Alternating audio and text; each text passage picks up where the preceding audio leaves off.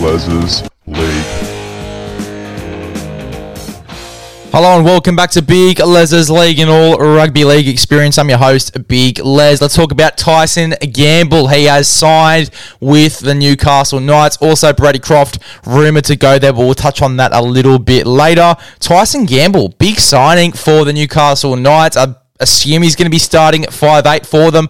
I think that means KP is going to be playing fullback next season. We don't know. Tyson Gamble could play the 7, KP the 6, but then who plays fullback? I mean, if they're looking to get Brodie Croft as well later on, I assume that means KP is going to stay at fullback, and that's a good thing as well for the Newcastle Knights. They don't want to be moving him out of that fullback spot. I feel like he plays his best footy there, and I think it would be uh, sort of trying to fix something that isn't broken, if you know what I mean. So great to keep KP at fullback, but Tyson Gamble, it's going to be a great signing there to have him in this side. He's such a competitor as well. That's what I love about Tyson Gamble. He's one of my favourite players in that Brisbane system. Well, in the Newcastle Knights system now. He's going to be great for them. He honestly is. I think if he gets paired with Adam Clune, I think that'll be good for him as well. I think that'll be a neat little halves pairing.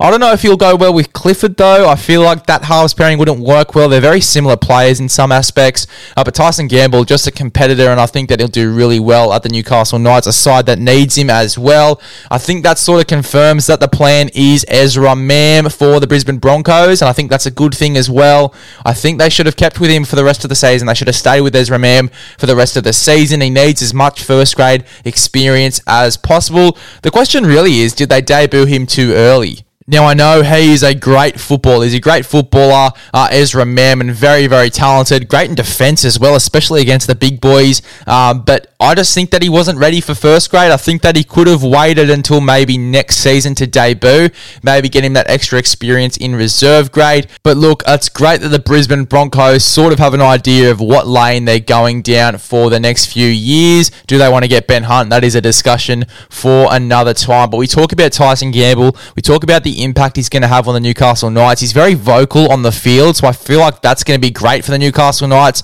I know KP is the captain, but he's not very vocal, especially in the big moments of the games as well. So I think Tyson Gamble in that aspect is going to be great, being not a leader, but a very vocal half in that side, which is definitely what they need. Someone vocal, someone to bark orders at the troops, and someone very vocal to the defense as well, making them a bit nervous and give them a little less pep in their step as well. So, Tyson Gamble, great signing for me. Now, personally, if you want to put the icing on the cake, if you want to put the cherry on top, ladies and gentlemen, I'd be going for Jackson Hastings as well, 2024. That's a signing that I'd be making for the Newcastle Knights come November 1. That is definitely the signing I'd be looking to make. Jackson Hastings, great player, uh, really, really good season for the West Tigers, but he's not a 13. He's a number seven, and I think that he'd be great at the Newcastle Knights. They're looking at Brodie Croft, though.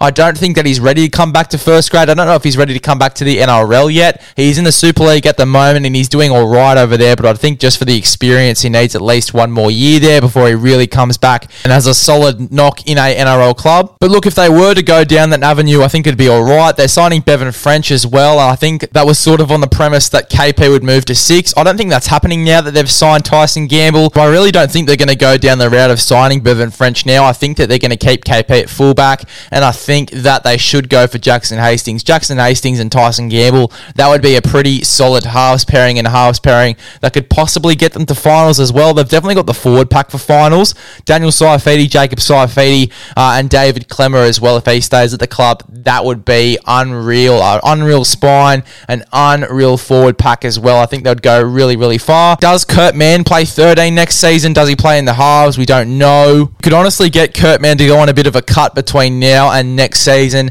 uh, slim him down a little bit and play him in the number six, Tyson Gamble in the seven, and then KP at the one. You wouldn't really have to move anyone around. You wouldn't have to go out and buy players then at all. So I think that'd be a really, really interesting avenue to go down. I think that they're set on Kurt Mann at lock forward. I don't know how that's going to go next season. It went all right last season, but I really don't think I've seen enough of it to be set in stone about Kurt Mann in 13. So we'll have to wait and see on that one. But I really, really would like the idea of him playing 5'8 to Tyson Gamble's number 7 with KP at fullback, with Jayden Brailey at 9, and then maybe Matty Croker at 13. I think that'd be a solid team. You have David Klemmer and Daniel Saifiti in the front row to start. They'd play big minutes as well. Jacob Saifiti coming off the bench.